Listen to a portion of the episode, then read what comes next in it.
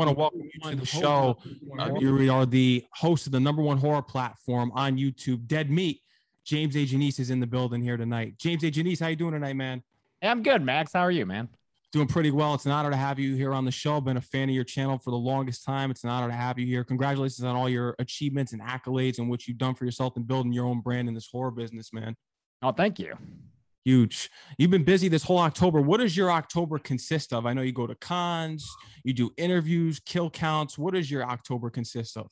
Yeah, man. So October is crazy, and it always has been for me as far as as long as Dead Meat's been around. Uh, baseline, I put out more videos, right? So I I basically double, and I think in 2020 I tripled the amount of kill counts I was releasing. So that increases the workload on its own right there. Uh, then especially as the channel goes on and, and it gets bigger and these these studios take more notice of it we're getting invited to more things. So this year we just got invited to so many awesome things a lot of things to do with halloween kills since that was coming out and um what other there was some candyman stuff. So there were all these things going on that uh, they were awesome events that we would get invited to but like we would go there and then it'd be filmed and then we would have to edit that as well. And so it was like that workload on top of the regular workload. And uh, yeah, it was a lot. There's also just a lot going on personally. Uh, we're kind of turning Dead Meat from a just a channel into a legitimate company. We've hired on employees. We're giving them health care and 401ks and stuff. So that is an ongoing process talking with like lawyers and accountants and all this other can I swear on the show? Is that right? Yes, you can. Yeah, all this other shit that I don't have any idea about, man. I'm just the guy who made silly videos and lucked out because they got popular, and now I'm like running a business. But it's it's been a learning experience, um, a very tiring one, but a very rewarding one as well you started a while ago because you had an original show practical folks and you started mm-hmm. this independent channel right here with dead meat in 2016 you started to gain your your fan base and your following eh, shortly after 2016 when did this become a business in which you got this huge following and you could move forward which you just mentioned giving people health care and 401ks yeah, so it's been a gradual process. Uh, Dead Meat was 2017, early 2017 when okay. it launched. Yeah, yeah. Uh, first video came out in April of 2017, and like I just said, I was super lucky in how quickly it became successful. Um, I think 10 weeks in, I had a video that came out that had surpassed all the views from the other channel that you mentioned, Practical Folks, and that channel had been started under a different name in 2012, I think. Mm-hmm. So, you know, I'd been going at it for for a number of years on YouTube, and uh, finding that success that fast was crazy, crazy to witness. And so, yeah, it's been a real gradual process. Um, because I think for like maybe almost the first year, I was still doing everything by myself. Uh, all the editing, all the writing, which I still do right now, just everything, all the graphics work. Uh, it was just all a one man show which is insane looking back. But that's also why, if you look back at those early episodes, they don't feel as polished or as uh, in depth as modern day episodes because I didn't have the time to devote as much uh, uh, resources and such to the writing. Uh, after a while, I started to hire on people. Uh, my first editor, Bree, was just a fan of Practical Folks who followed over from Practical Folks onto Dead Meat, and she expressed an interest in editing, and she was really good at it. So she took some of the workload from me, which was nice. Um, Made In is the name of a network that I reached out to because I kept getting hit with copyright claims, which is still an ongoing thing. But I was like, I'm using all this movie footage. It's getting copyright claimed, but I know there are other channels out there that use this kind of movie footage. What are they doing? So I looked up CinemaSins and saw who represented them. And it was this company Made In. And I emailed them and they were like, oh, hey, we were just looking at your channel. And they're this company based in Tennessee. They're like an MCN, but unlike some of the other ones, they don't represent thousands of channels. They just handled like a dozen channels. Uh, I'm one of the smaller ones, I think, actually, because they're you know they they represent and help um, binging with Babish and CinemaSins. So like these these big channels, and they really knew what they were doing. So I think that they came on in 2018 or was it 2019? But when they came on, that also helped relieve some of the pressure. And so it's just been a gradual thing of like, oh, now we have more resources to hire more people to help us out with more work. And we have more ideas that we can hire people to come in and, and film things and edit things. Mm-hmm and you just built your way up from there. You're continuing to do that. You're being invited to screenings at these big films. Halloween Kills is one of them. David Gordon Green, you hosted a, a Q&A with him. Yeah, Chelsea and I. Uh, Chelsea coming in on the channel pretty early on with the podcast too, which I think is essential to Dead Meat as a brand, just so it's not just the kill count show. I think the podcast does a lot of uh, work making us appear serious and knowledgeable about the things we're talking about because kill count I mean, nowadays it's more informative, but early on it was just like goofing around and making jokes and such. But uh, yeah, it was it was nuts having that screening with David Gordon Green because especially it was a screening just for Dead Meat fans. Like Universal reached out and was like, "Hey, do you want to have a screening that your fans can sign up for?" And we filled this theater. And so all these people who are fans of the channel got to come out to City Walk in in uh, Universal City over here in LA, and they filled up the theater. And then David Gordon Green came by, and I, I guess he just came by just to do this interview. Like, you know, he's seen the movie. He didn't stick around for the movie, but I thought that this was like a thing that he was doing ahead of time. No, they brought him out just for Dead Meat, which was freaking awesome. Uh, he was great to chat with before the movie. It was before the movie, so we couldn't ask any like juicy spoilery questions, but it was still cool. And then what was great was like as he was leaving after the conversation, he was shaking our hands and he was like, I'll see you guys for the next one. Like just implying that like this will be a, a continuous future thing. And it's just it's so cool to have that kind of uh just be talking to these people who make these movies that I'm such a fan of and I respect so much. And now they're like giving me respect too. It's it's wild, man. That's huge. Was this the first event that you held in which all your fans came to this theater? Uh, it was the first screening like that. One other thing that we did was uh, so the podcast, which Chelsea runs, is part of the Rooster Teeth Network, the Roost. And so they have their convention every year, RTX in Austin, Texas. And uh, we got to do a live show there in 2019. I don't think there's like a recording of it or anything. So it's just this one time thing that if you were there, you were there. But it was a ton of fun. Chelsea put together a game show with like prizes and stuff. And I was just running around with a microphone and talking to all these people. And we filled a, a decent sized little auditorium there. So we're we're hoping for more live stuff in the future. We're always um, getting Uh, people are always reaching out to us about like how to have Dead Meat go live, and it's a cool thing. But it, it's like everything. It's like when I have the time, I'll think about it, and I just seem to never have the time, unfortunately. yes, you, are very busy. But and before we get into to life of being in Detroit and you actually becoming an actor and moving into horror talk, I, I need your thoughts on Halloween Kills. I did listen to your podcast that you did, and you didn't like that they took away Laurie Strode like they did in the original Halloween 2. But I mean, the gore was over the top in this film. And I feel as though that Rob Zombie really has had an impact on the newer horror movies since he's came out with House of a Thousand Corpses. How do you feel about Michael Myers just being such a violent figure? Because you look back at these original films and they weren't as violent, where he's popping eyes out of people's skulls and stuff yeah. like that. Yeah, it's insane. What's your thoughts on all on this gore porn that they have out here now? Do you think Rob Zombie had a definite impact on that, in which it may have tainted the, the art of horror? I don't think it tainted it. I think it's a different uh, yeah. style. And I think that when so Rob Zombie filmed House of Thousand Corpses, I think in 2000, maybe even late 99. There was a big delay. Yeah, because he couldn't get a distribution deal because of the whole 9 11 and Columbine. And mm-hmm. it, it, took him a while to get a, a, distribution. Yeah, it was a weird time in the world, but he he filmed it. And then, uh, you know, when he was filming that, that that was the era of like the post Scream teen oriented. I mean, Scream goes there with the violence and the scares, but a lot of the copycats that came after, they were more toned down. They were targeted towards teens. It's also the same time as uh, the Ring imitators. That was maybe a tiny bit later, but this was an era of horror where it was uh, skewing young and uh, it was less vulgar, I guess, than maybe some of the things from the 80s. And I like that Zombie was like, no, we're gonna we're gonna go back to like the exploitation days and the grindhouse kind of aesthetic, and brought that with House of a Thousand Corpses, and then again with Devil's Rejects. And then of course his take on Halloween was just this brutal, violent Michael Myers. And you know, it can be really uncomfortable to watch, but I don't mind being uncomfortable watching movies. I think that it's good to make yourself uncomfortable sometimes. You got to challenge yourself and and that's how you grow as a person. That's how you learn what you like and you don't like. And so uh Rob Zombie movies, they're not all for me and I don't think there are any where I'm on board with it 100% of the way through. There's always something that bothers me about him, but I really respect what he brings to the genre.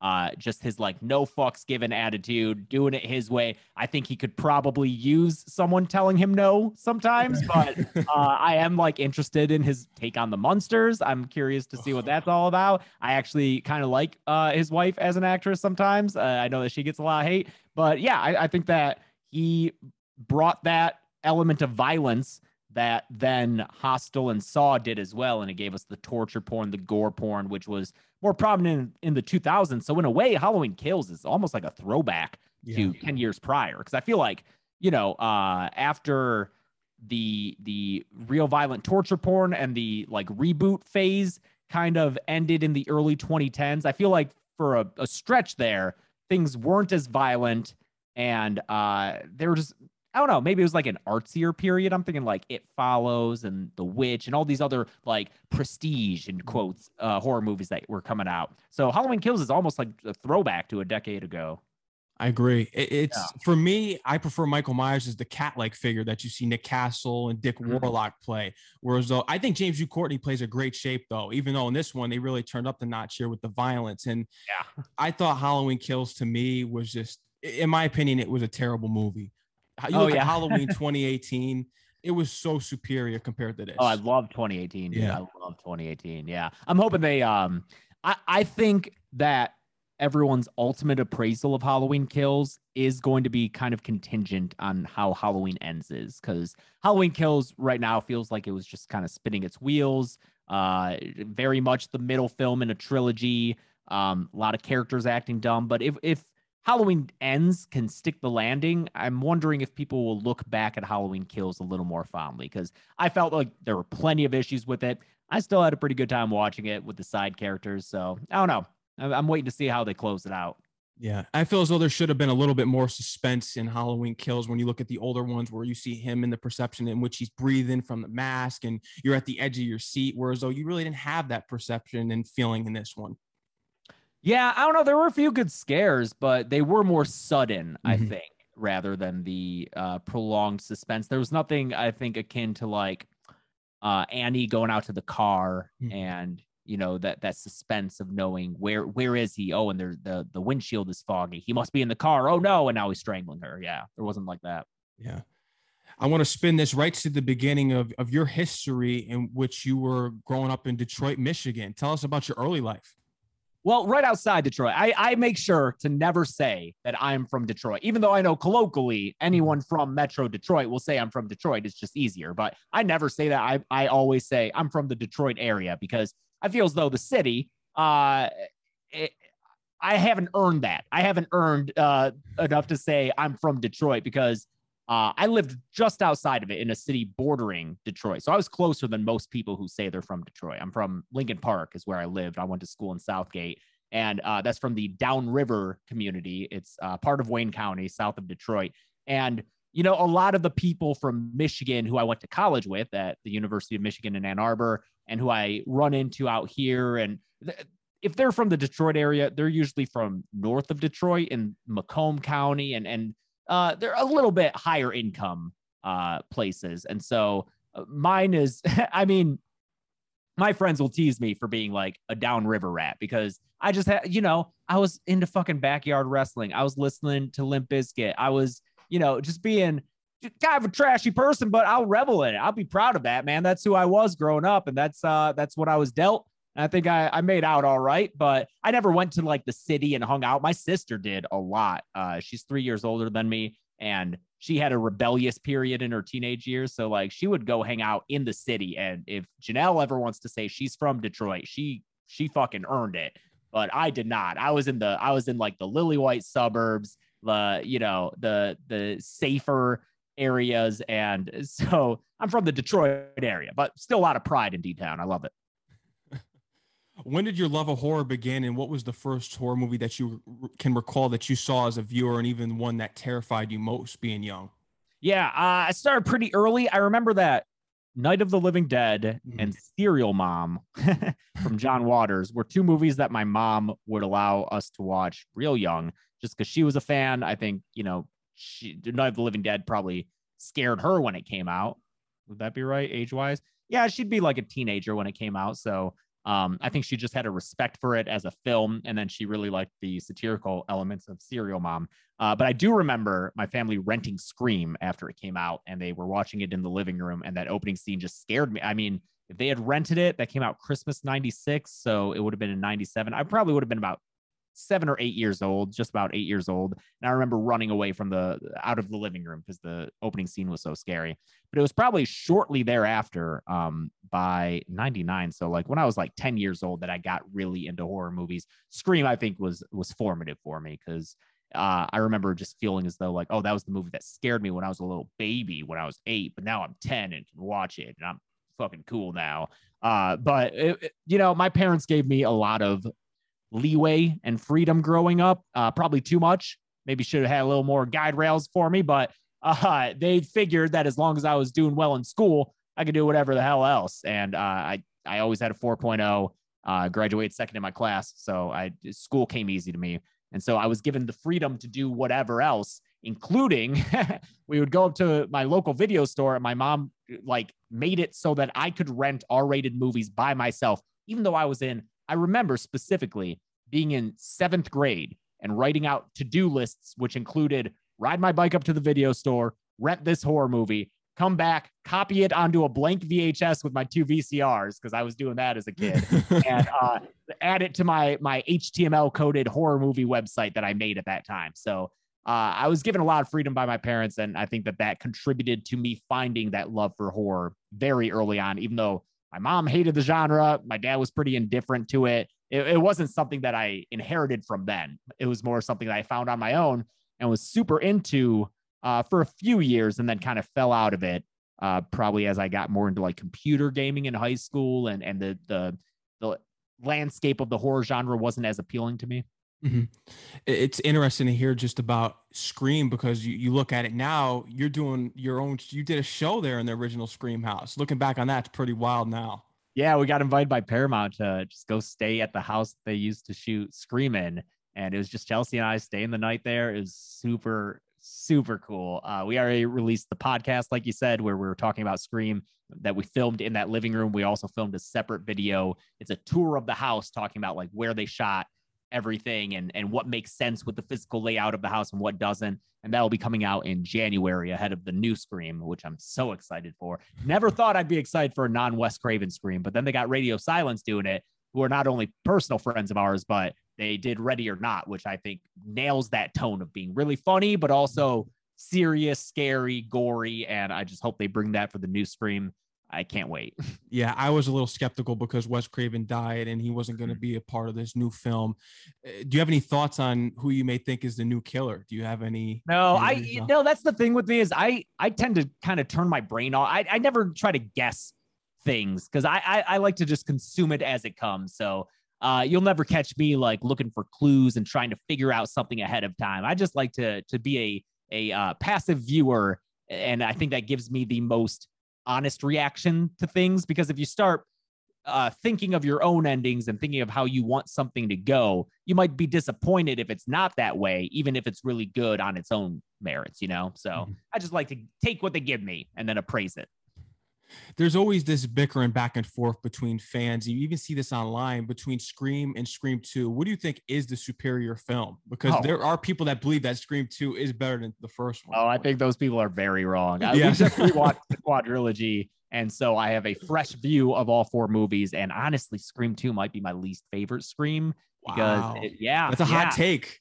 It is a hot take because I know that Scream 3, I railed against Scream 3 for years and I called it a garbage movie and that it was horrible. but this time through, man, watching it, I was so entertained by Scream 3. I, I was laughing, I was having a good time. I think I was just able to take it less seriously and uh, enjoy it as the more comedic Scream of the series. Scream 2, I feel, almost gets caught in between.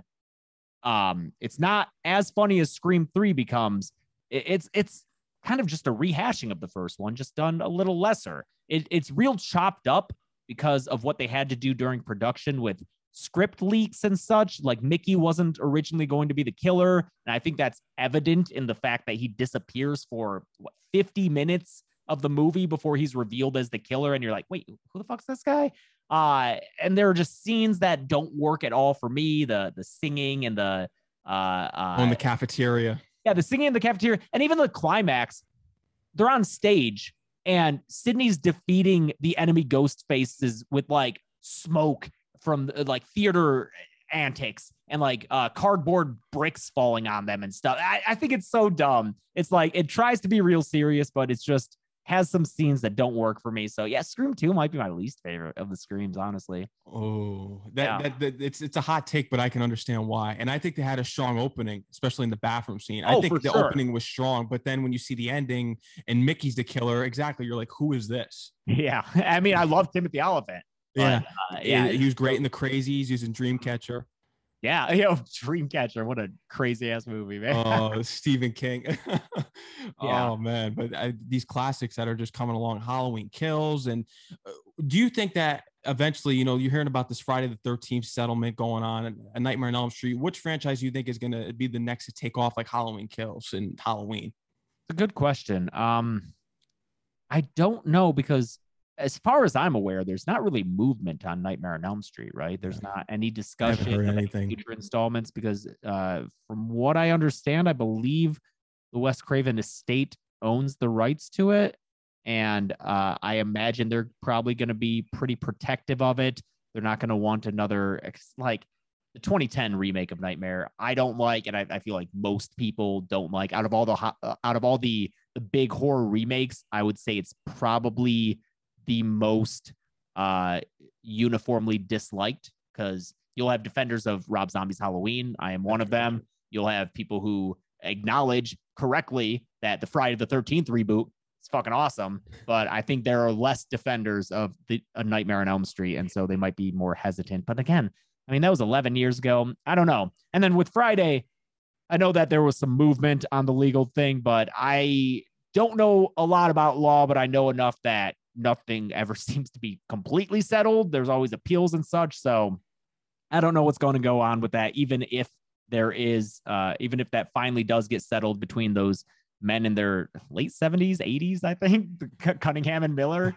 Uh, even if that does get settled, it's going to take a while to develop and produce something, uh, something for us to actually watch. So who knows? Mm-hmm. I think Halloween is going to close out with Halloween ends. We probably won't see another Halloween after that for at least a little bit. And uh, it never ends. Yeah. Oh, it de- we'll definitely get another one at some yeah. point, but there'll probably be like a cool off period of at least three, four years, maybe, mm-hmm. maybe. I don't know. Yeah, it's it's insane. These sequels and, and, reboots and retcons, and it just doesn't make any sense to me. This this will actually segue into my next topic here because why keep making these sequels when they in my opinion they don't surpass the originals? In my opinion i think halloween 2 is one of the greatest sequels of all time from 1980 oh the first one? Yeah. one yeah. I think uh, that's one of the great i think to me that's a better movie than halloween kills. Okay. Uh i between those two i don't know what i would rank higher. I don't love halloween 2 as much as other people do. I know it is a very well yeah. Uh, a very beloved horror sequel. It's always kind of bored me, uh, especially like because of the hospital and Laurie Strode being taken out. out. Yeah, I, I can yeah. understand that from your. I do like a lot of elements of it, but yeah. um, Halloween as a whole, the franchise, I think is kind of dull to me. Uh, but I don't know, man. I, there are some sequels that are great. Dream Warriors is awesome. It's mm-hmm. the name of the game in horror. Like yeah. you're gonna have these killers that people are gonna be attached to, and they're gonna want to see more of. And then what's great is that you know, the first movie is always a movie that establishes something. And the sequels, if you can do it right, which isn't often, but you might be able to have more fun with it because you're not spending time with like the origin. That's that's why in my ranking video for the Nightmare on Elm Street franchise, mm-hmm. I I did put Dream Warriors above the original, and like I said in the video, they're tied. It, they're tied. I can't say con- concretely that one is better than the other, but I do think what Dream Warriors has over the original is that like doesn't have to waste time teasing who Freddy Krueger is and like slow rolling his arrival. It's like Dream Warrior starts, you know who he is. You're getting right into it right away. And I think that that's a lot of fun and it works for a movie like that. Welcome to prime time, bitch. welcome to prime time, bitch.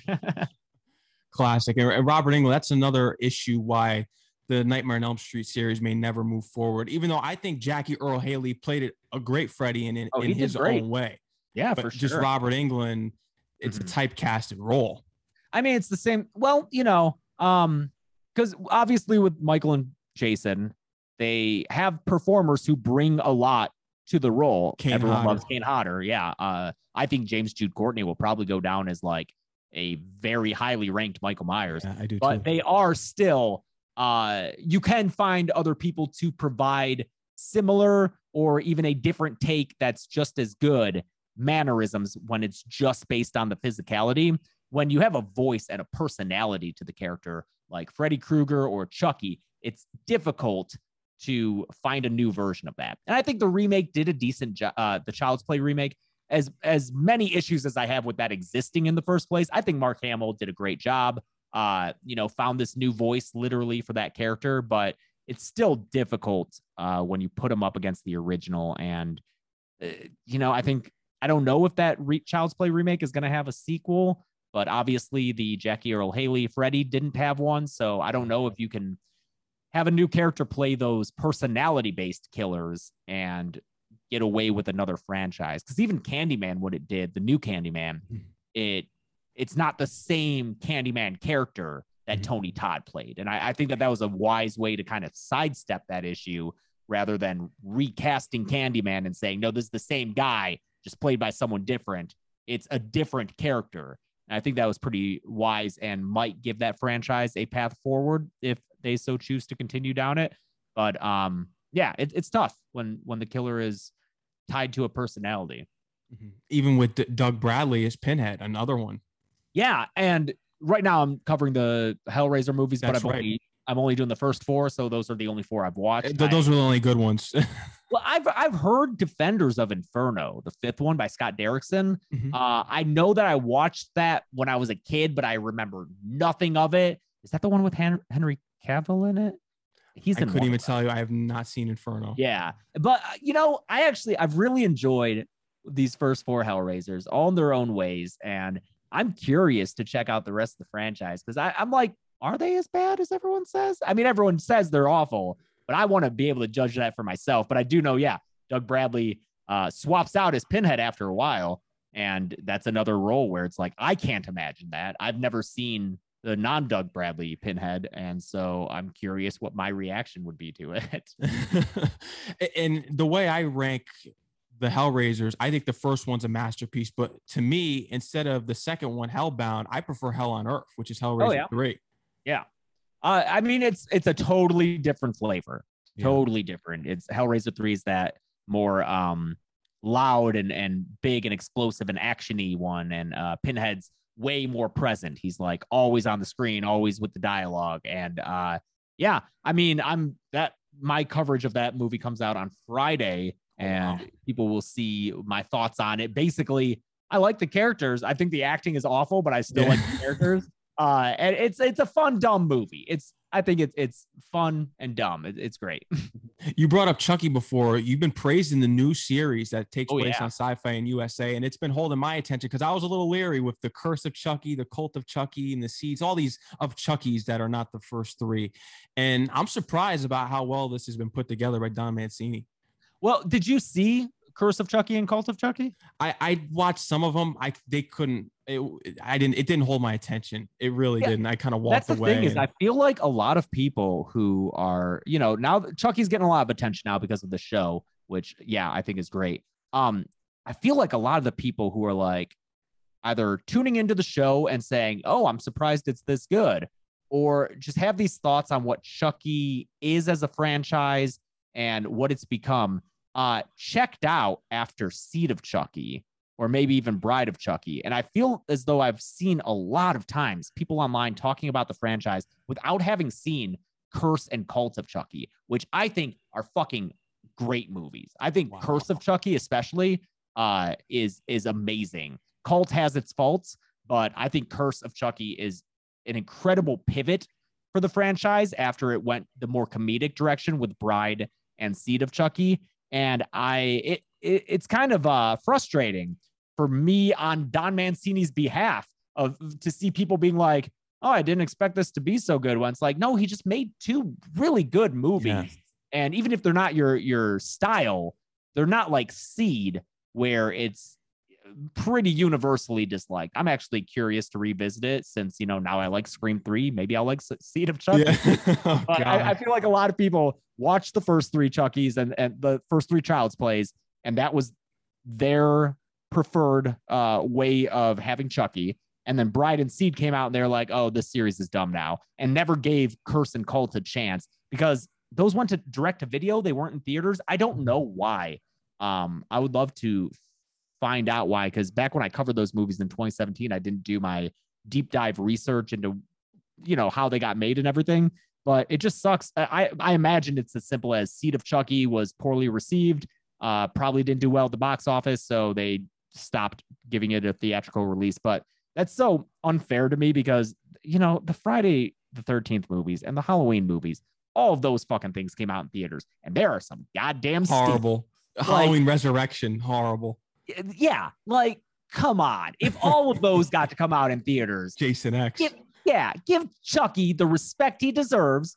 And I think if Curse had been a theatrical released film, maybe it would have been seen by more people and more acknowledged. But as it stands, I feel like it is an underseen movie that I would love to change somehow because I, I have a personal fondness for it. I love it. And I'm glad now maybe people will revisit it since the series seems to be doing really well. Um, I don't know how it's doing ratings wise, but I know critically and uh, with the audience, they seem to really like it. I love it. And it leans a lot on these characters who were introduced in Curse and Cult and continuing that storyline. That's the fucking thing of that I love about the Chucky franchise. And part of why I had such an issue with the remake is because Don Mancini has been at least the co-writer for all the movies and has just been at the helm. He's he's treated the franchise more like a show than a movie franchise uh, you know, a show that'll have a showrunner that makes sure everything is coherent and continuous. He has done that in such an interesting way, jumping back and forth between styles, whether it's the comedic sensibilities of some of them,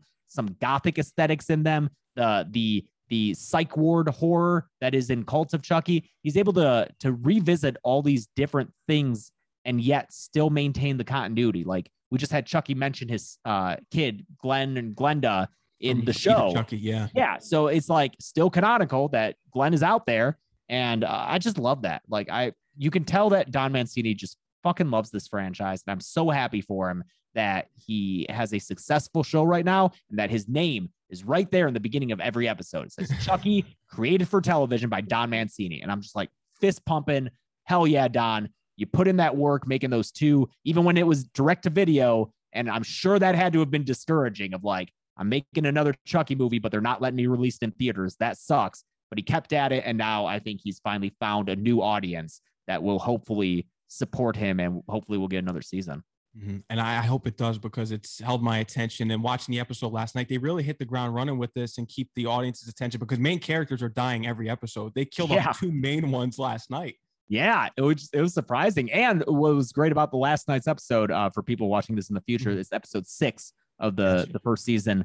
Uh, it's really when they've combined all of the storylines, and I like that they kind of slow rolled the beginning of the season without immediately bringing in Jennifer Tilly and immediately bringing in Andy from the first three films, mm-hmm. uh, played again by Alex Vincent, who was the kid actor, which is is nuts. But they they took the time to establish these new characters, this new world, and I think it really paid off because now that they are bringing in these other elements from all seven of those movies, yeah, all seven of those movies have been getting integrated into the show. It's like it just feels like such a good payoff. I love seeing Alex and Kyle doing their thing. Mm-hmm. I love uh, Fiona Dourif as Nica is uh, incredible. I think she is almost as good and uh, as an invaluable addition to the franchise as Jennifer Tilly, mm-hmm. uh, who was like the shot in the arm that the franchise needed in Bride of Chucky. And like, I'm glad that she's still around playing Tiffany, possessing Jennifer Tilly's body. Like, it's all this incredible continuity, strange shit that Don keeps track of and stays faithful to, even knowing that there's a bunch of new people watching the show. He's he's not worried about alienating them. He's like, just come along for the ride. It's a good time. And I love him having that confidence in the viewers. Yeah, it's an amazing show. I hope that the, there is a second season. I think there will be because I of the, the critically acclaimed, eh, which you mentioned before, and I mean yeah. reading the reviews on, and it's always trending on Twitter every Tuesday night. You know, it's hard for me to know what's actually trending on Twitter because I feel like Twitter is like, "Hey, this this shit's trending," and you're like, is it for everyone though, or is all are, are all these wrestlers trending because I like wrestling? Yeah. I don't think the whole world is talking about Sasha Banks right now, Twitter. But You're making it feel as though they are. But I do think it is. Uh, I do think the Chucky series is is being well uh, well received, and yeah, I think it'll get another season. Brad Dourif. what they need to do though is put it on Peacock because it's the Syfy Universal show, uh, Syfy USA show, and they're part of the NBC family. They need to put that shit on Peacock so that people can watch it.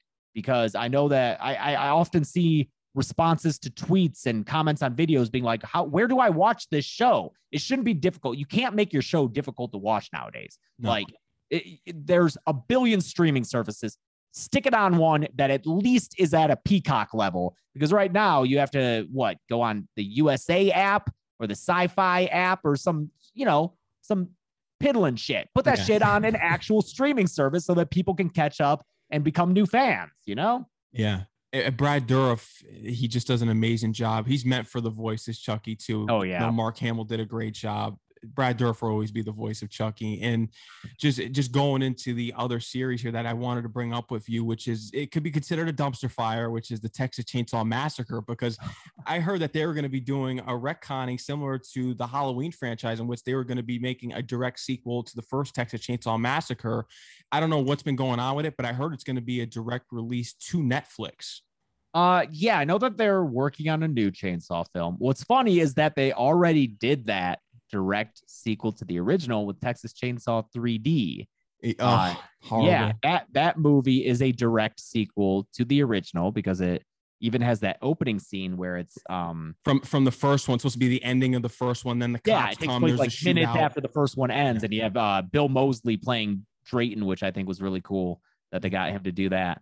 But uh yeah, the the Texas Chainsaw franchise is the only franchise I can think of with a timeline as messed up as the Halloween one Ugh. because you got so many different just and if they're gonna do a storylines. Nothing. one, man. Three, he's with a different family. The second one, he's in a cave.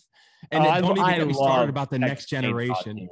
I love Texas Chainsaw. Oh, I think that's the only fair sequel, in my opinion, and and I think it's because uh, Tobe Hooper made it. yeah. Oh, oh yeah, for Yeah. sure. It was him doing what he wanted with his property. Yeah. And uh, what I really like about that one is that, um, you know, that takes place so many years after. First movie was 74. That sequel's 86. That is Yeah. 12 years later. And it's still the same filmmaker, but he's coming back and he's saying, All right, you want me to make another one? Okay, but it's not going to be the same fucking thing. Fuck that. We're going to go totally different. It's going to be a comedy. It's going to be wild. And if I could have any movie be turned into a maze at Universal Halloween Horror Nights, it'd be Texas Chainsaw 2, hands down. You start in the radio station. You got fucking Chop Top there with his Sonny Bono wig, and then you got Leatherface dancing around and busting through doors, and then you wind up, yeah, in that like amusement park underground cave thing. Like those are two excellent settings to have for a haunted house to walk through, and I wish they would do it because I mean, sure, maybe people don't know Texas Chainsaw 2 as much as some other movies, but twice now they've had a house based on Halloween 4, Or yeah, specifically Halloween 4, which I know horror fans like, but like eh, more people, just as many people like Texas Chainsaw 2 as they do Halloween 4. Maybe. I agree. I agree. Don't even get me started about the next generation, though. Talk about a horrible sequel. Oh, Oh, yeah. I mean, what a weird time for Oh. horror because that was what, early 90s? Yeah. Mid 90s? horrible. Matthew McConaughey. Yeah. I can't believe that he was even in that. Well, that's where their whole budget went. They went right to him. Oh, no, no, dude. I don't think that guy was earning uh anything more than a day rate back then, right? That was before he was Matt. Well, no, because Dazed and Confused would have been before that. Huh. I think. I don't know, man. I don't know my McConaughey timeline. yeah, it's just such a mess of a franchise. You have all these other films coming out here. One film that I'm really piqued in my interest in seeing is The Black Phone, made by Scott Derrickson, who also made Sinister. Yeah, yeah. And Hellraiser Inferno. Yeah, that we brought that up before. yeah. Uh yeah. I am also interested. My thing with new horror movies is I will hear that one is good. And that's basically when I like close the metal door and just like I I, I don't like to watch trailers. I don't like to know details of plot. I like to, if you tell me a movie's good, I like to watch it and discover it as it's happening. I don't like to have preconceived ideas of what it is uh, what's going to happen in it. I haven't watched, I don't know what the fuck Antlers is about, but I really want to see it because I heard it's good. Is it about uh, a deer killer? Is it supernatural? I have no fucking idea, but I want to watch it. And similar with the Black Phone, I've heard it's good. I like the people attached to it. That's another thing that I'll just take that. Oh, this person's making it. Cool, I'm in and uh, that's how I like to to watch movies. Mm-hmm. Sinister was another franchise that I feel as though had so much potential because the first one was a great movie. As Ethan Hawke is going to be playing the Bughuul type of role in the Black Phone, and I love how he's embraced the the horror community and being a horror actor now. It's really yeah, amazing to see because he's coming from big time movies like Training Day. It's mm-hmm. insane. Mm-hmm. But it's Sinister. What's your take on that? Those two movies because the first one I feel as though is a classic in a way because it was so great, and the second one just kind of went downhill, and that's why we didn't get a three. What's your take on the Sinisters? I I kind of ignore the second one. It it, it that one is a movie that feels like it was a direct to video movie. I don't think it was, uh, but it, it just has that feel to it. It's just kind of rehashing some shit. It's got too many kids running around. I don't know. I thought it was bullshit, honestly. But uh, the first Sinister, I think, is one of the best horror movies of was it 2010? The 2010s, yeah. yeah. Yeah. So I think that's one of the best horror movies of the previous decade. Uh, I fucking love it. I think it's terrifying. I think the found footage element of it is great. Um, I don't know. It's a haunted house movie that you they can't move away from, which is always really funny with haunted house movies. Like, well, just move. That one, it's like, well, if you move, then you're you're you're adding yourself to the list. And I think Bughuul is cool. Uh, Bughuul and I think, yeah, I think it's great and didn't need a sequel. I, I like it when movies don't have sequels, honestly. As much as franchises and sequels are the name of the game in the genre, I can really respect a movie that's just one and done. Like it follows. I don't ever need to see a sequel to no. that. That was a great self-contained movie. Yeah. And I like to see new ideas, original ideas. I'll always go see the sequel. Uh, but I do like it instead when there's just new shit to check out. Mm-hmm. Jaws didn't need a sequel, even though Jaws 2 is decent. Eh, it's all right. you mentioned Dream Warriors before, and Scream 2 was you, you thought that was the worst of the franchise. What is your your top sequel besides Dream Warriors? Dream Warriors would definitely be up there. Top sequel. Um, let me just kind of run through the franchises thinking of uh, Freddy's Revenge, Saw 2. uh, I do like Saw 2. I think I, I, also really like Child's Play 2. It's another mm-hmm. situation where they don't have to spend the first half of the movie with the is he is he not a possessed doll type situation or like hiding him. Child's Play 2, he gets to the killing right away. So Child's Play 2 is definitely way up there for me for sequels. Um kind of looking at my Blu-ray collection. Psycho 2 was here. Psycho 2. I just watched all the Psychos recently, uh, a couple of months ago. I just had them on the background while I was cleaning up and doing stuff in the new house. Uh, I like the Psycho movies. I don't know if the I can't honestly I can't differentiate between them. Mm-hmm. I know that the last one he was a little older. Uh, there was one with that guy from Lost, Frank from Lost. He was like in it. I don't oh, know. oh, it, it's tough to really pinpoint a sequel because there's so many of them and you know mm-hmm. that's why i go right to halloween too because i feel as though that it, it, and you know why i go to that? Because it feels like the same night from the first one in 1978 it feels like the continuation. Yeah, yeah that's always nice to have that uh, continuation. I, I do like that aspect of halloween kills honestly that it takes place immediately after halloween 2018 that uh, it feels like kills deals with the fallout from 2018 which i like. Yeah another franchise in which I, I, respect your opinion on because I mean you always see like the comments under there and people got to respect your opinion on covering films by the creators of Rosemary's Baby and Jeepers Creepers. I did see that there is going to be a Jeepers Creepers reborn and it's going to be interesting how this kind of turns now with the different people behind it and Jonathan Breck not playing the creeper. It's going to be interesting to see that. Oh yeah, I I honestly don't know pretty much anything about the franchise. I saw the first, I owned the DVD of the first one when, when I was younger, back when it like came out. When did that first one come out? Was it like 2001? 2001. Yeah. Yeah. So that was when I was like peak into horror. So that would have been like a new horror movie for me at the time. I owned it on DVD.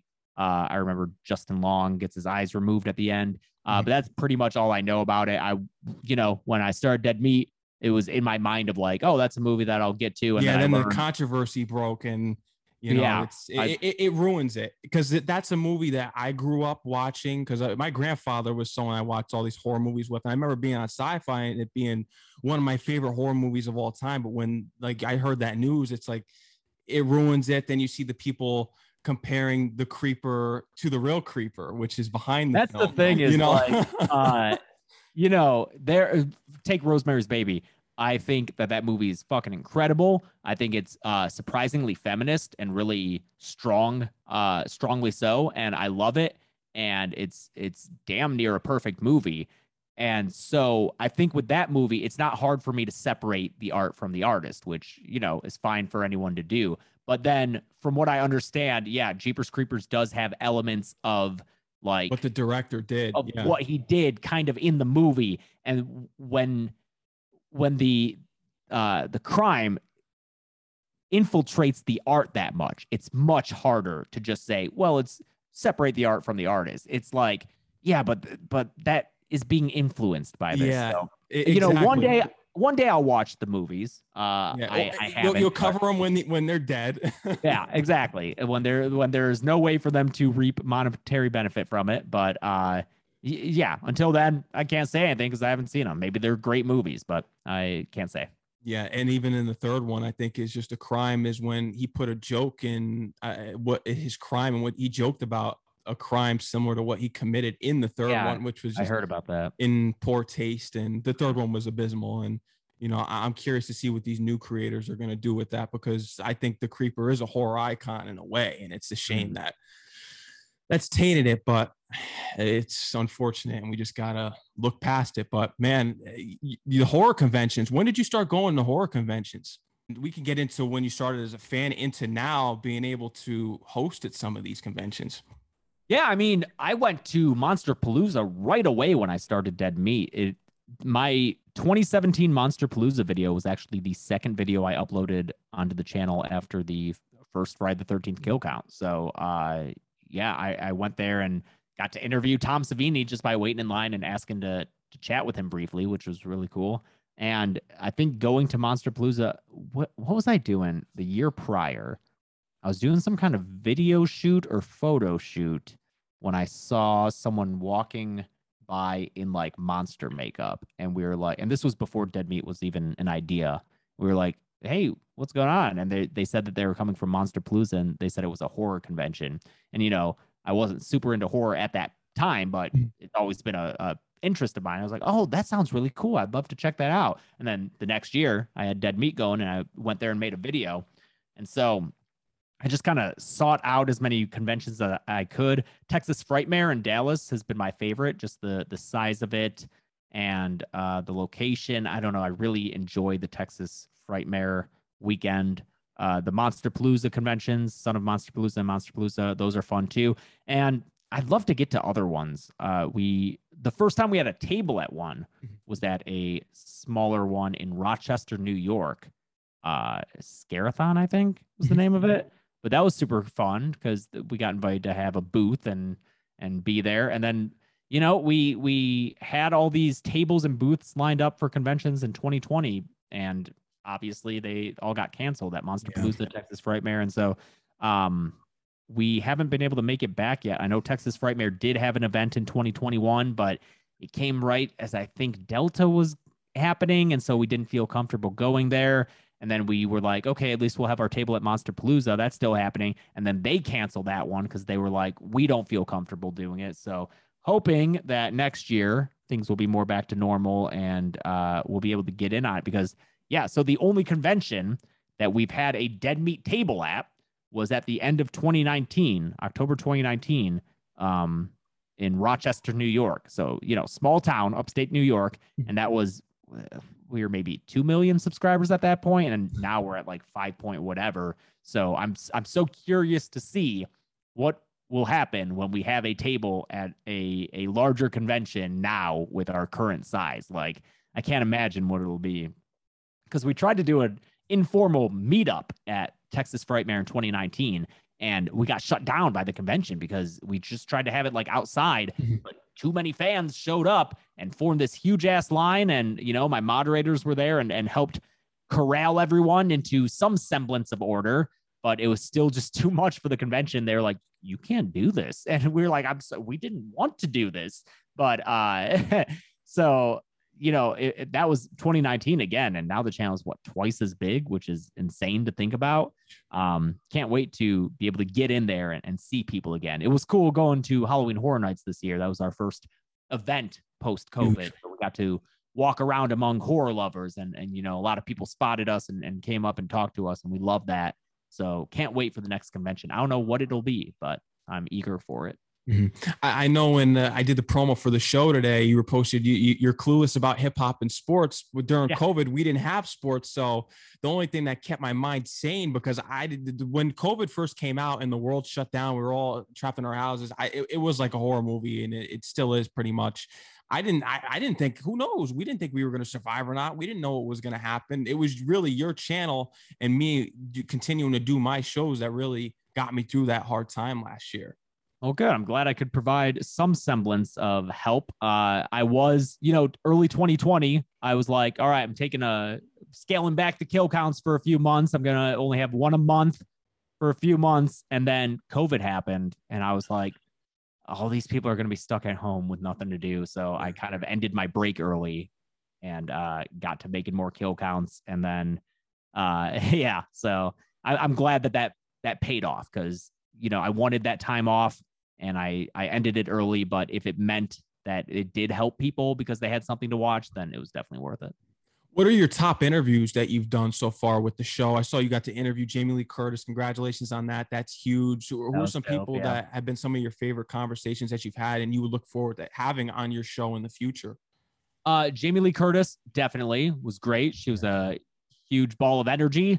I wish I had more time with her, especially because her interview was also with Judy Greer, who I love. That's right. Mm-hmm. Uh, I think she's that. an underrated comedic actress, and I'm so glad she is in these big movies like Halloween Kills now.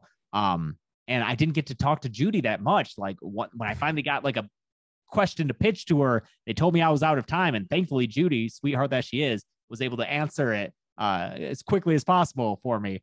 But they were great. John Carpenter was a dream interview. I think we only had like seven minutes of him. It was it was very short. These like virtual interviews that we get to do, they're they're exciting, but they're also one a virtual interview it's just not the same as an in-person thing. No, you know, it's harder to do the timing and the back and forth. And it's like, oh, oh, oh you're talking. Oh, you go ahead. And you know, it's it's it's that awkward. You can't gauge that. It's not that organic conversation that you have when you're in person, like you said. Exactly. Before. And yeah. I think now it's probably people are better at it than they were two years ago before yeah. it was so widespread because now we're more used to this video uh, communication as we have it but it's still it's not the same as an in-person thing so I can't wait to get more of those in person because I think probably my favorite is still Mike Flanagan, uh, director of Doctor Sleep and Midnight Mass, which I haven't had the chance to check out yet though. But I heard hear it's a masterpiece.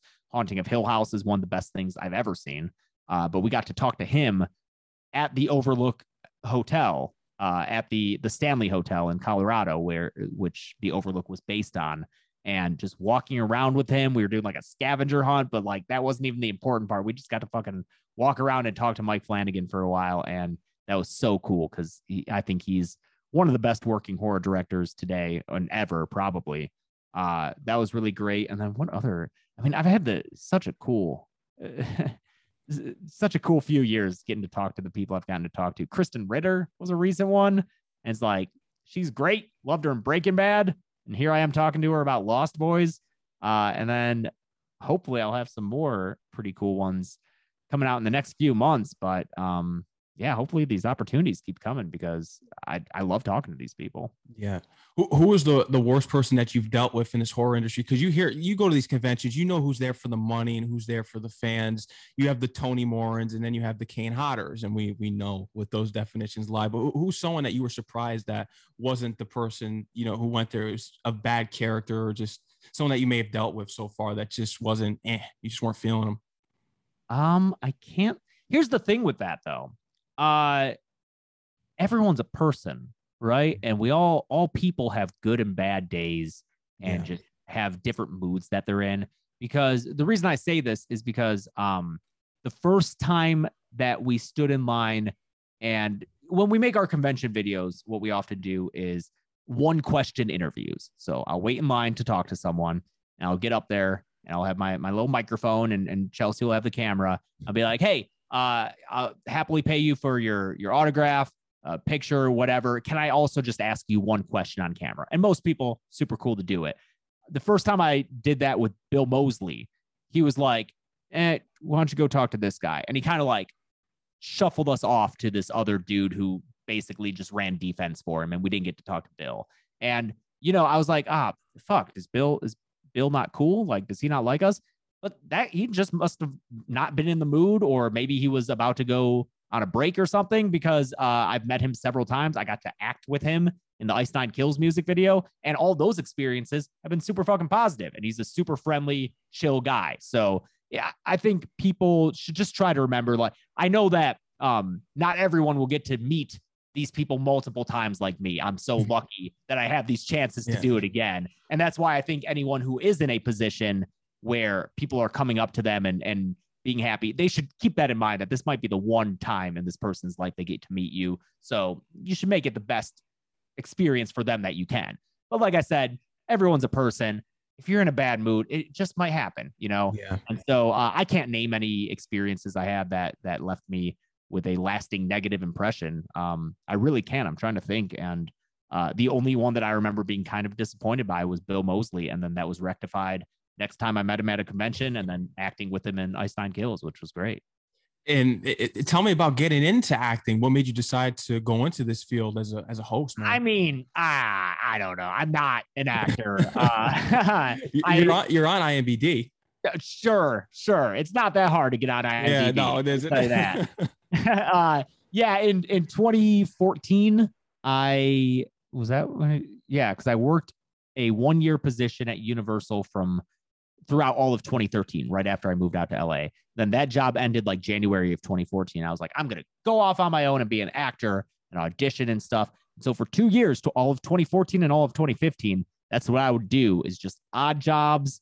Uh, I I worked at a place where we were doing um parties for companies and I would be the blackjack dealer or the craps dealer, and I would also help set up these like craps tables and such. So uh, just a lot of odd jobs while I was trying to audition, and none of it ever stuck. I didn't get any actual parts in anything. Anything you see on IMDb is just like the lowest of budget, uh, just bullshit. No, no offense to the people who made it, but. It, it, not only were they like low budget projects, the roles I would get would be like random guy in one scene. Like I was never successful as an actor, and I think I didn't deserve to be. Uh, I look back at who I was during those auditions, and like I thought I was confident, but I wasn't. I was scared and worried and and unsure of who I really was.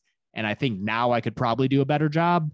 Uh, so that might be something I try again in the future, just because I don't know. It, it's fun to play make believe. That's all it is. I, I can't say I, I have actor friends who like love the fucking craft. Like they are actors mm-hmm. and they deserve any success that comes their way.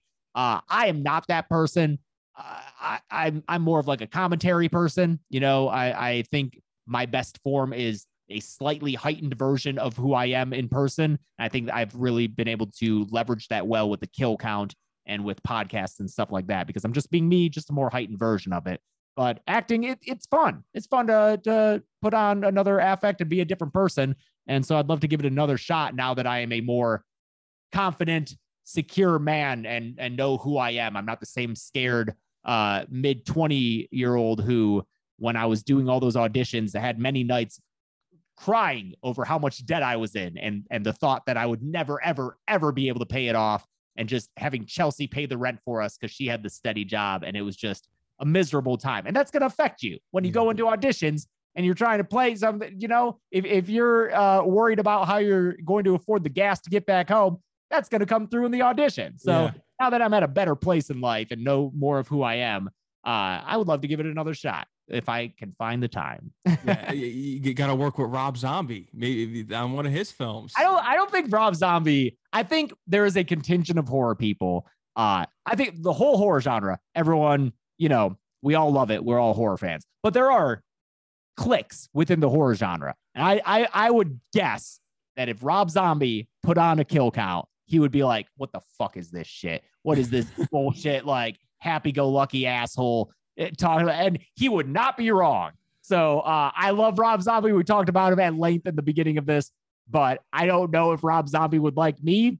Maybe if we spent enough I mean, time he together. cast Chris Hardwick. I mean, yeah, but that was like ah, uh, that was like proto Chris Hardwick. That was before Chris Hardwick was like Chris Hardwick, yeah. like Talking Dead Chris Hardwick. Uh, I don't know. I forget how he knew him and how he got that role in uh, House of Thousand Corpses, but like even Chris Hardwick doesn't have. I don't know. I don't know, man. I bet if I bet if you put me and Rob up in a hotel for a week, we would end up getting along great. But I think that some people get a certain first impression of me where they think like, is this fucking guy for real? And it's totally fair for them to think that. I have so many close friends who have told me, yeah, the first time I met you, I I thought you were an asshole who was just like pretending to be someone who you're not. And it's like, no, man, that's just who I am. Uh, but you know, once you acknowledge that and you get that, I think I'm a likable guy. But I don't always make the first impression. I think that someone is as uh like tough and and wizened as Rob Zombie. I think they're probably gonna have their guard up for someone like me with my energy. uh where do you see your show going from here, man? Do you see this getting on big time networks and maybe maybe even you becoming an even bigger host such as Sven, and Elvira? Do you see yourself doing that in the future? Uh, I'm not sure. Right now, I'm happy with what we make and what we have. I'm really proud of the kill count. I I make something that I would want to watch. I make something that I would want to exist as a horror fan. When I finish a kill count, and I do my final watch through, uh, just making sure that it's all good. I, I watch it. I'm like, yes, this is a good episode of something that is informative and hopefully entertaining. And it is a good thing to put out into the world for people to enjoy and consume and learn from. So I'm really happy with where it is. Uh, I have been doing this for going on five years now. Um, that's a long time to be doing yeah. any one thing. I still, I never, I it's you can't say never, but I don't intend or want the kill count to end anytime soon. No. You know, I, I love the show. Um, I would like it to be less of a all encompassing thing for my life because right now and for the past four years, my life has been the kill count. Like no matter what I try to do, or it's like always got to get the next kill count out. And it's a lot of work and it's become more work because of how different the show is and how much more involved the show is now. So I would like it to not be as focal, and whether that means less frequent releases in the future, whether that means bringing on someone else to help me write the scripts, because I still, for all 300 whatever episodes there have been, I've written 99.9% of the words in the script. Occasionally, someone will suggest a joke and I'll write it in, but like that's me doing the work of not only the initial draft of the script, but also the research to learn more about the movie and then the rewrite which incorporates all that background knowledge and, and behind the scenes information. And that, you know, the editing, I now have a team of editors who take off most of the editing workload. I still do a final pass. Maybe I should get to the point where I'm hands off to that too, but I just, as an editor, I got to have that last yeah. say. Uh, but having those people take that workload from me has been enormous, uh, enormously helpful. So now the next step is probably finding someone to help with the writing process the only thing I'm worried about is that's going to be a different show in some regard because it won't all be just for me. Yeah, that's and, what I was gonna say. Mm-hmm. Yeah, you know the the references and kill counts and the jokes, like they're all from my perspective, and um, uh, but I think that if I want to truly be happy with uh continuing to make progress in my life and creatively and try other things that aren't just the kill count on YouTube, while still having the kill count exist because I like it and want it to exist for fans of it. I will probably have to make some adjustments that may result in a different show. Uh, but hopefully people will understand and hopefully I can make do other cool shit that people are equally interested in because uh, yeah, I love the kill count. I don't want it to be the only thing I ever do. You know, I don't want another five years to go by and me be like, I still haven't tried to write a script or anything or make a movie. That's what I was just. Well, let's segue yeah. into this now. Have you thought of writing some scripts for movies? Because I know you're passionate about horror. Obviously, with the, the channel, you're you're a huge slasher guy. Have you had some ideas about writing some scripts for some movies here, and even uh, talking uh, with some companies? Uh, yeah, we're actually. So I think the first step for making a movie for me at least would be producing because uh producer is kind of a um, all encompassing job. They do a little bit of writing, they do a little bit of business stuff. Uh, they can look at ideas that other people have and mold them to make them better.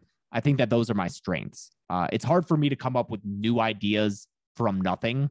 That's that's an incredible feat that I'm always impressed when people are able to do that. That that type of creativity I don't really have, or at least if I if I do, I haven't exercised that muscle enough to be confident in doing it. But as far as like taking something and shaping it up to be better with suggestions and stuff, I think that I could be do that really well. And so Chelsea and I are actually working on uh, producing a film that our friend has written, and it's made some progress. So hopefully, we will have more news and be able to actually make announcements about that in the coming months.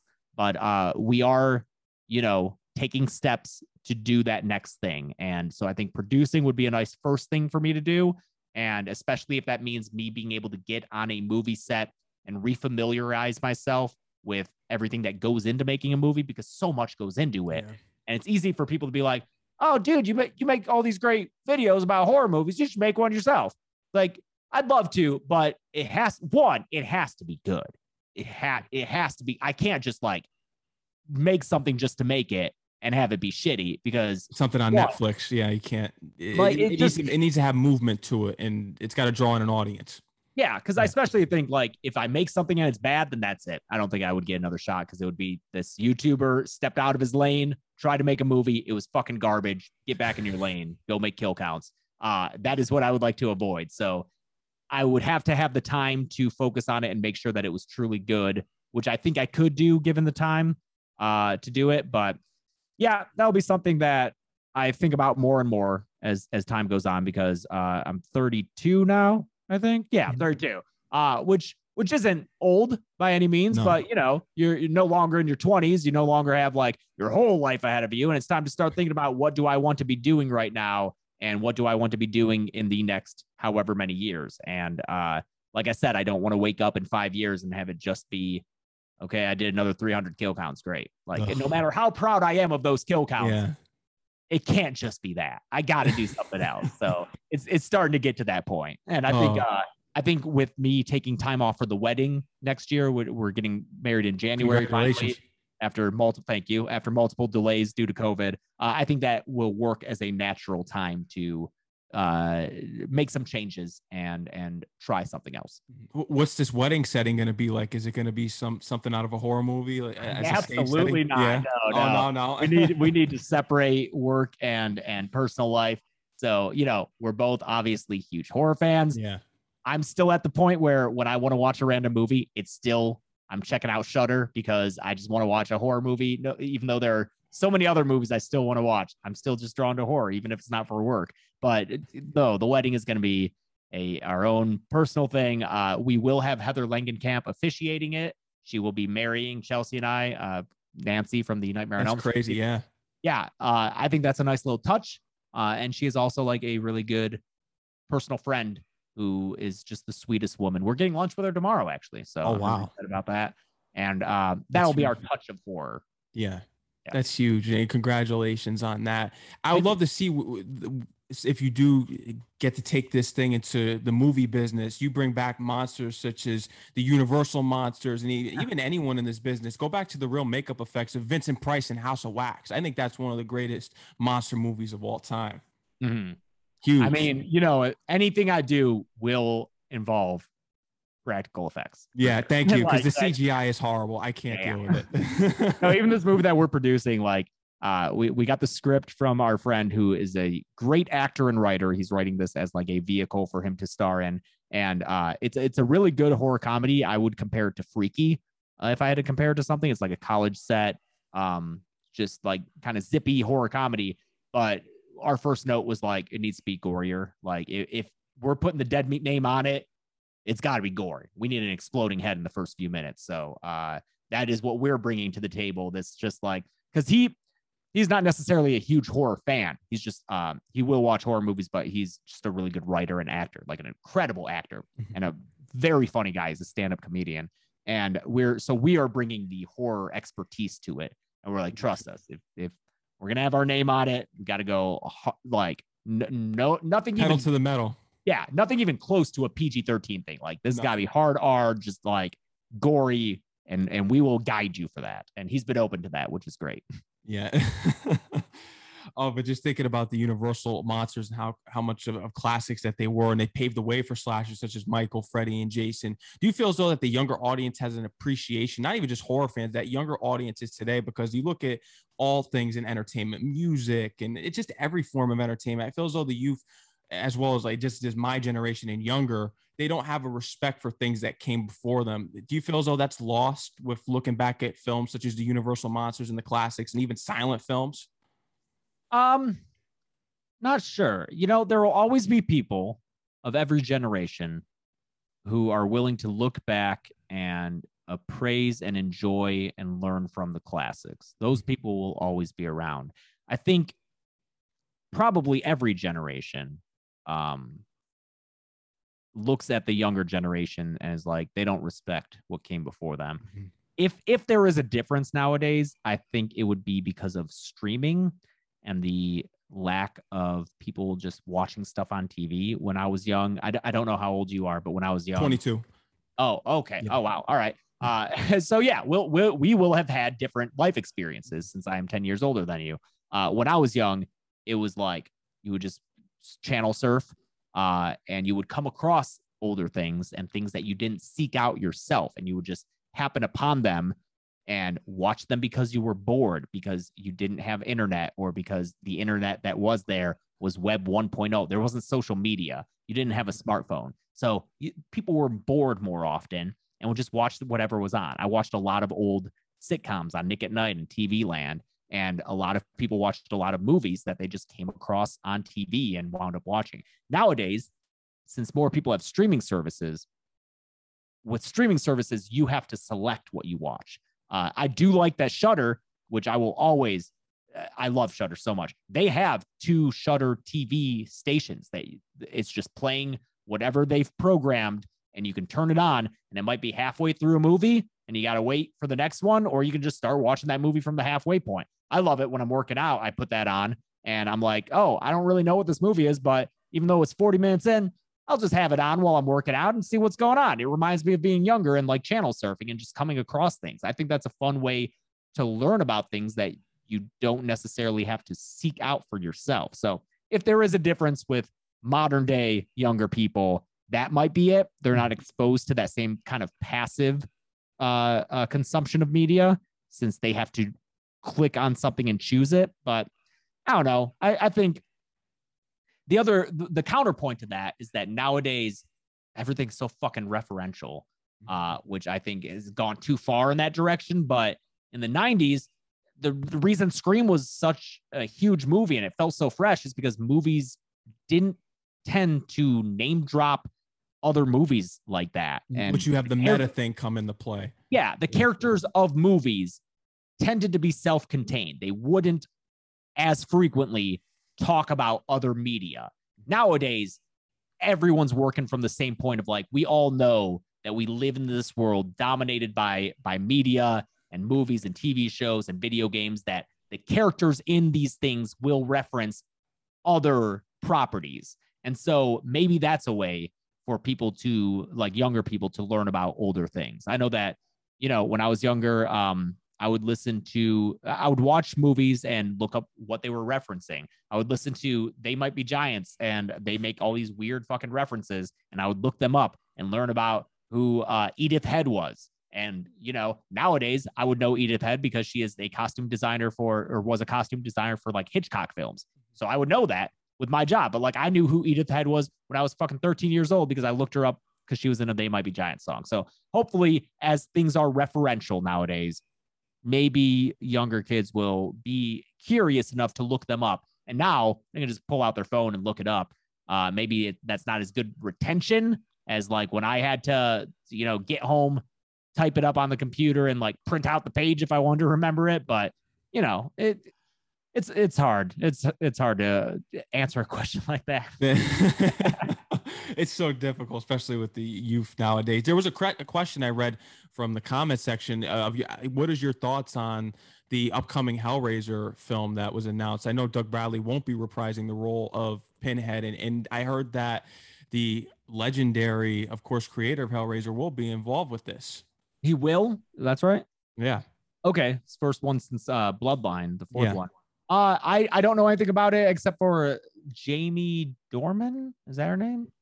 Is cast yeah, th- as, uh, yeah, cast as Pinhead. Yeah. I think that'll be really cool to see a totally different take on it. It won't just be some dude trying to do his Doug Bradley impression. You know, we'll get a totally different take that in some ways is uh more accurate to the book since Pinhead is described as what a, a uh almost a, a a genderless being but mm-hmm. with a uh, little girl's voice i think i yeah. i haven't read hellbound uh in quite some time so i can't say for certain but from my understanding that that's the take i don't know anything else about it and i know that there's also a hellraiser tv series being developed which again i don't know anything about it except for the fact that mike Dougherty is helping to uh, make that happen who is another personal friend of ours and you know i really love trick or treat krampus is great so i'm excited to see what he does with that yeah, Clive. I think the fact that Clive Barker is involved in some sort of way here, I think it's really piqued the fans' interest here. But I mean, I'm curious.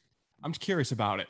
Yeah, I mean, it's. I, I, think Halloween 2018 is probably to thank for that. You know, it was it was brought back John Carpenter after a long absence from the series, and it showed that you can do a new installment in these classic series and have it feel modern and also be good.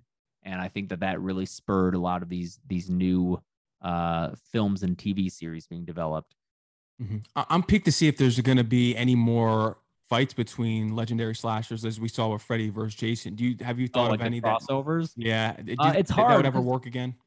I don't know because you know, like with take Freddy, a crossover is not going to be as epic without Robert Englund playing him. Yeah, and he, right. and he, wouldn't. He's done with the character. He said. Um, with the masked characters, you could probably get away with it, but even like if I, there was supposed to be a Halloween versus Hellraiser. I think that that was. I did read about that, mm-hmm. mm-hmm. and that would have been.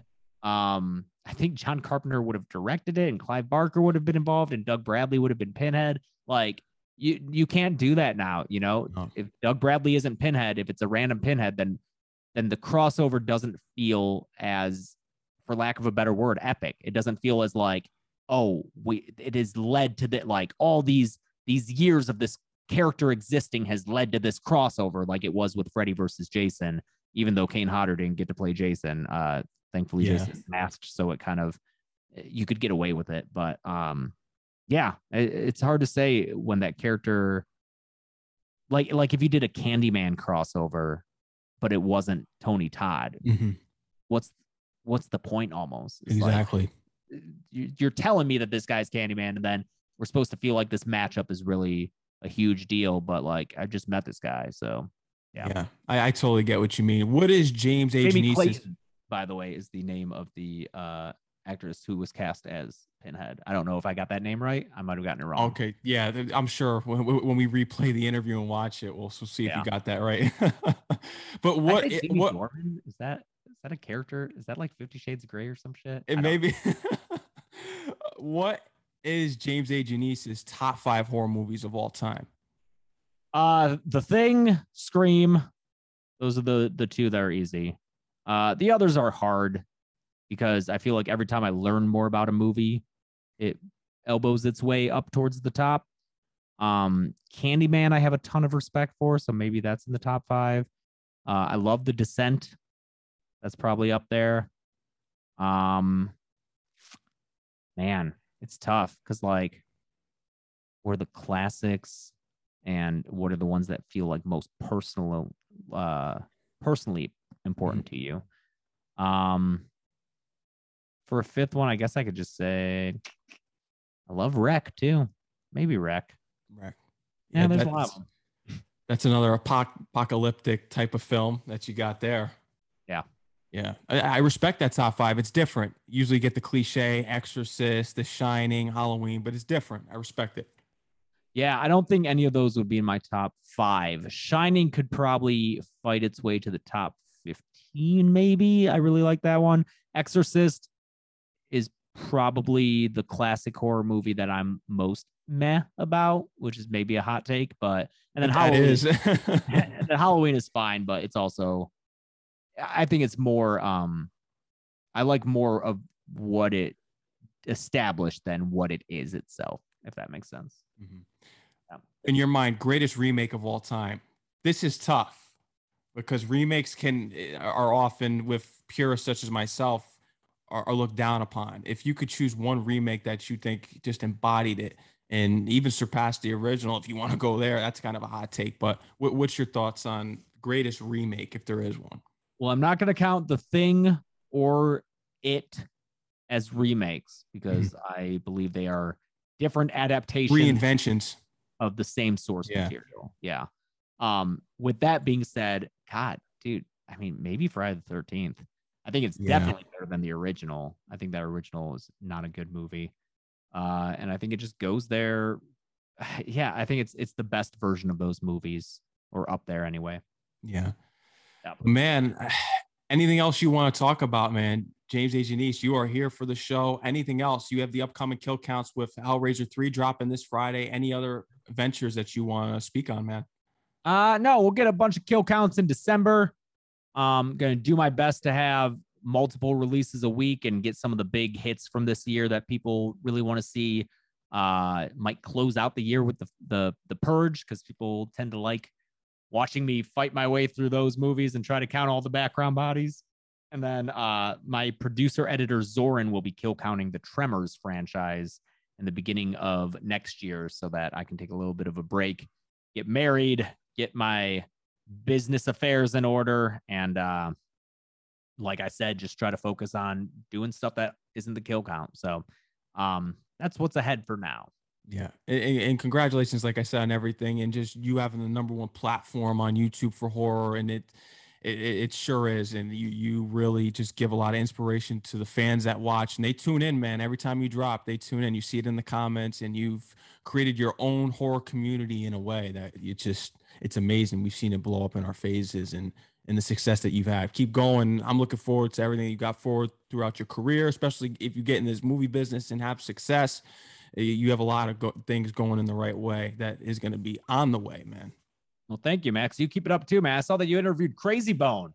I love Yeah. Bone Thugs, man. were- in college, there were a number of Bone Thug songs that I, I, I would come home from class and sit down and study the lyrics so that I could do them. I knew every word of Notorious Thugs at one point. Couldn't Wow. say them all, but I I was able to do those raps, which is nuts. And Krayzie's part was one of the most difficult. So I even fucking saw them.